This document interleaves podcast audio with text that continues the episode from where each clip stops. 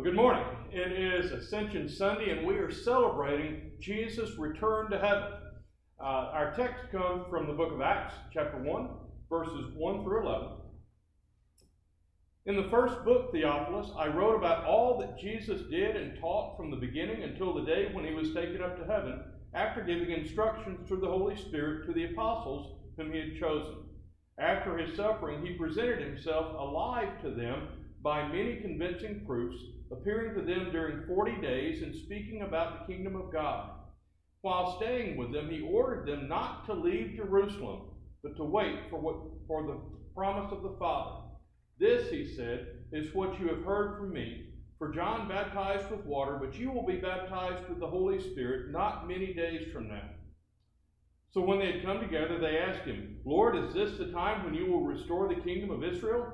He replied, It is not for you to know the times or periods that the Father has set by his own authority, but you will receive power when the Holy Spirit has come upon you, and you will be my witnesses in Jerusalem and in all Judea and Samaria and to the ends of the earth. When he had said this, as they were watching, he was, he was lifted up, and a cloud took him out of their sight. While it was going, they were gazing up toward heaven. Suddenly, two men in white robes stood by them. They said, Men of Galilee, why do you stand looking up toward heaven? This Jesus who has been taken up from you into heaven will come in the same way as you saw him go into heaven. The word of God for the people of God. Thanks be to God. Let's pray. Lord Jesus, fill us with your spirit that we might joyfully tell your story, that others might hear and believe the good news of your incredible love. Lord, I ask that the words of my mouth and the meditations of our hearts be acceptable in your sight, Lord, my strength and my Redeemer. Amen. I can't begin to imagine how fired up the disciples must have been after all they've seen, after all they've been through.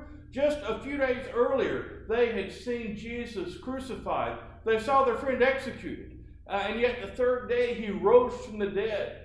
Uh, during those days after the resurrection, Jesus met with them numerous times. They, they talked with him, they, they touched him, they actually dined with him, they had breakfast by the Sea of Galilee. Uh, it was they had witnessed the impossible. Surely they must have been incredibly excited by the good news of their Savior and their friend who had died and rose again. And now Jesus has a message for them. He has a mission for them. Go into all the world. Tell everybody the story. Tell everyone what you have seen and what you've heard. It sounds easy enough. It actually sounds like a simple mission. Go talk about what excites you. We know how to do that, don't we? Uh, I mean, when your team wins, you can't wait to tell everyone. Uh, whenever Bama wins a championship around here, people will go at midnight and line up at sporting goods stores to get their paraphernalia so they can tell everybody the good news, don't they? Uh, when a young couple gets pregnant, they can't wait to share the news. Sharing good news seems to be second nature to us. When something happens that thrills us, we want to tell everyone. And they had been thrilled by Jesus' resurrection, and he was telling them to go. Simple enough, right? Except it wasn't. Jesus said, You're going to be witnesses all over the world, but right now stay in Jerusalem. Wait. Don't go anywhere. They weren't ready. They weren't yet ready to fulfill the mission that Jesus had given them. That's really kind of hard for me to imagine. They had lived with Jesus for three years. They'd been to the ultimate seminary. They had heard his teachings. They had watched his miracles. They were there when the blind regained their sight. They were there when Lazarus came out of his tomb.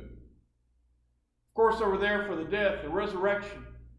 Uh, you would think they had all they needed, but Jesus said, "You're not quite re- you're not quite ready yet. There's one more thing needed to be effective witnesses." To effectively tell our story, he said, You need the promise of the Father, which is a gift of the Holy Spirit. Uh, you're not ready to go until you've been empowered with the Holy Spirit. But what does that mean? What does that mean for you and me? What is it about the Holy Spirit that enables us to be effective witnesses? Well, a whole lot of people give a whole lot of importance to speaking in tongues. That was the evident gift of the Spirit on the day of Pentecost. over in Acts chapter 2. And so, uh, and it seems kind of fantastic. It's, a, it's an amazing, ecstatic kind of gift. And so, a lot of people give a lot of credence to that. Some denominations believe that you have to speak in tongues to prove that you have received the gift of the Spirit. We've put so much emphasis on that one single gift as though it were, it were the requirement for us to be witnesses. However, when I look at the New Testament, the only time speaking in tongues seems to be useful in witnessing in the biblical stories is on the day of Pentecost. On that day, the disciples came out and spoke to people of many different languages, and they all understood the message. But it's the only time through the rest of the New Testament where speaking in tongues is vital for witnessing to people. So maybe our fascination with speaking in tongues is maybe it's a little misguided. Maybe we've somewhat missed the point of the power of the Holy Spirit in our lives to be witnesses. Uh, another thing that is apparent on the day of Pentecost when, when the disciples received the Holy Spirit is they develop a courage that wasn't there before. Uh, before the day of Pentecost, the disciples are hiding for their lives. They are locked away, fearful that they're going to meet with the same fate that Jesus did. Even after seeing his resurrection, they seem to be fearful of the authorities, fearful of punishment and death that might come their way. So they, they're walled off. They're, they're holed up, fearful of what could happen. On the day of Pentecost, though, the disciples come out and preach a very convicting message to the very crowd that had crucified Jesus. Uh, that courage came from somewhere, and we believe it came from the Holy Spirit. Now, holy boldness is obviously a valuable tool in witnessing. That confidence that comes from God surely is important in helping us share our story with others. But holy boldness alone doesn't seem to do the job either. I have seen some very bold preaching that I'm afraid did more harm than good. If I were completely honest with you today, I've probably done some very bold preaching that probably did more harm than good. So, boldness alone is not what was missing from the disciples to make them effective witnesses. So, what is it about the Holy Spirit, that gift that enables us to witness? The answer actually comes a little bit later in the New Testament.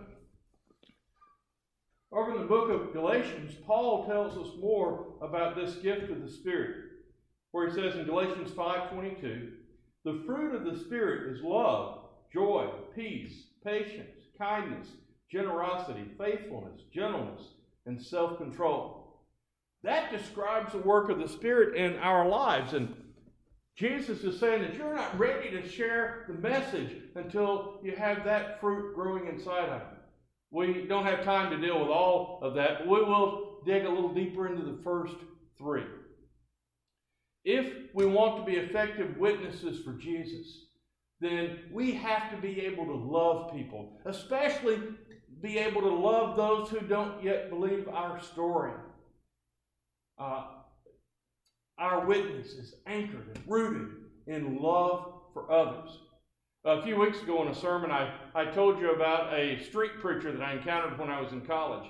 He was at the Ferguson Center shouting at students as we walked by, telling us all about our sins and telling us why we were going to go to hell unless we stopped and prayed whatever he told us to pray. Uh, he was bold, and I was impressed with his boldness. But as I walked on towards my dorm that afternoon, I didn't get the sense that he really cared for me. I he was trying to preach a message, but I didn't get the love. And I think partially because of that, I can't tell you today a thing he said uh, specifically, other than he seemed to be really angry at us. Now, to really witness to people, we have to really love people, not as a project, not as another notch on our belt, but to really deeply, genuinely love people. It's what I call earning the right to be heard. Before we can share our story, people need to know that we care. Uh, when I was in youth ministry years ago, I spent more hours than I can count playing basketball. Now, this body was not designed for basketball. Even when it was younger, it was not designed for basketball. It was never my sport. I never played organized basketball, but the guys in my youth group loved it. And so every week I was out uh, at the church on the basketball goal, shooting baskets and playing and getting humiliated and building relationships. And those relationships began to change lives. Uh, I, before my kids in my group cared about what I knew, they, know, they knew that I had to care about them. We have to love. Uh, uh, a female youth director back in those days, I remember uh, working with junior hires, took a group of junior high girls to the Ferguson Center on prom night.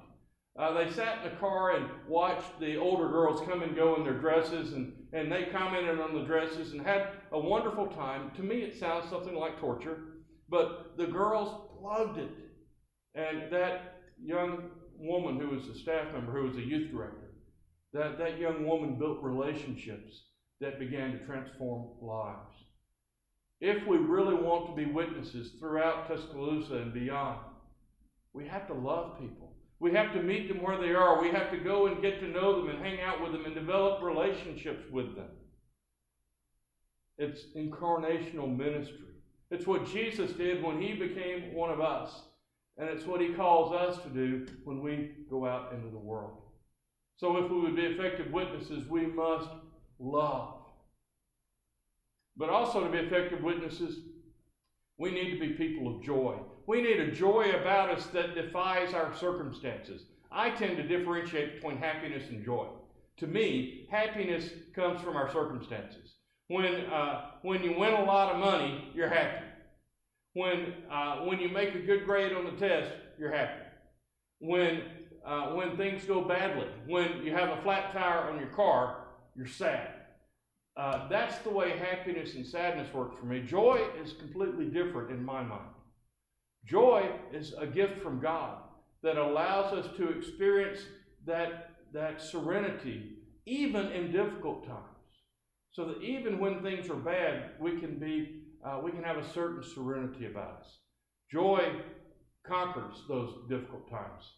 I've seen it so often in my ministry. Uh, because of my role, I have the honor of being with people at some of the most difficult and challenging times of their lives.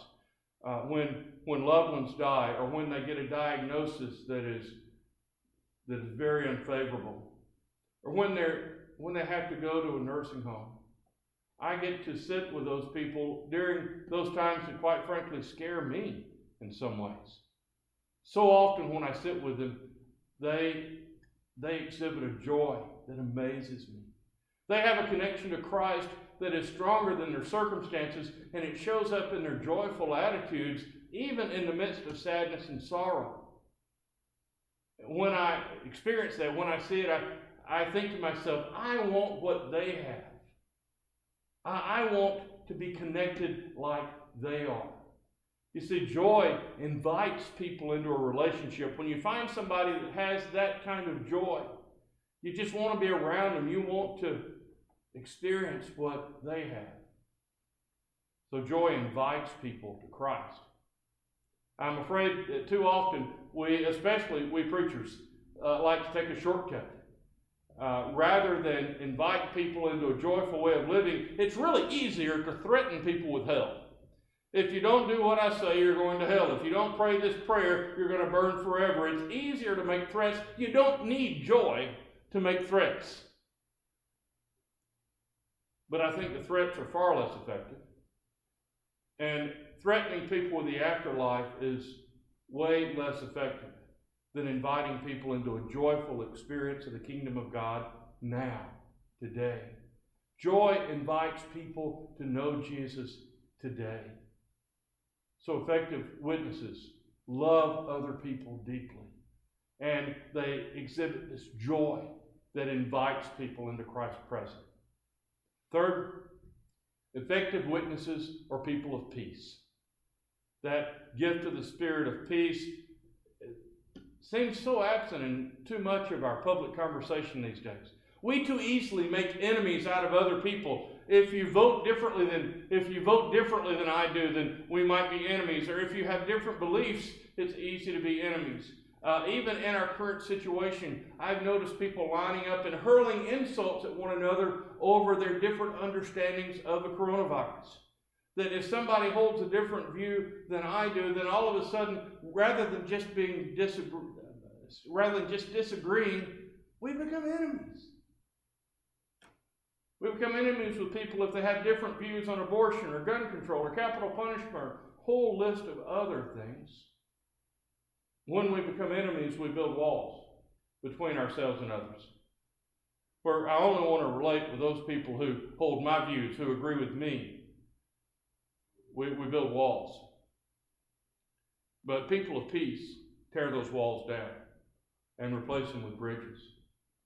People of peace are able to see those with whom they disagree as children of God, as people that are created in God's image. Let's think about that for just a second. Our, our enemies, those that we might choose to demonize, are people created in the image of God. I'll be honest with you, I struggle with that myself. I've struggled with it today.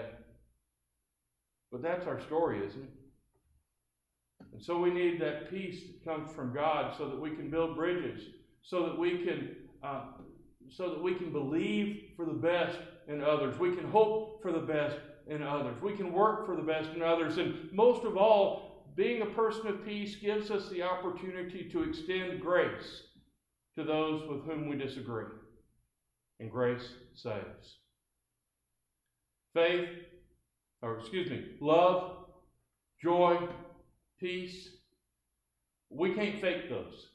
We can't conjure them up by the power of our own wills. We can't strain real hard and make them suddenly appear. Love, joy, and peace are part of the gift of the Spirit. They are gifts from God. And we'll have to have God's help to have them. We can't relate to other people those ways without God's help. So during this time, as we prepare for the day when we go back out into the world, as we prepare like the disciples on that on that first Pentecost as we prepare like them to go into the world. Let's use this time to pray for the Spirit, to invite the Holy Spirit to come into our lives and to cause that fruit to grow in us that will make us effective witnesses for the good news. With the Spirit's help, we will be witnesses for Christ in this city, in this county, in our state, in our country, and to the very ends of the earth. Amen.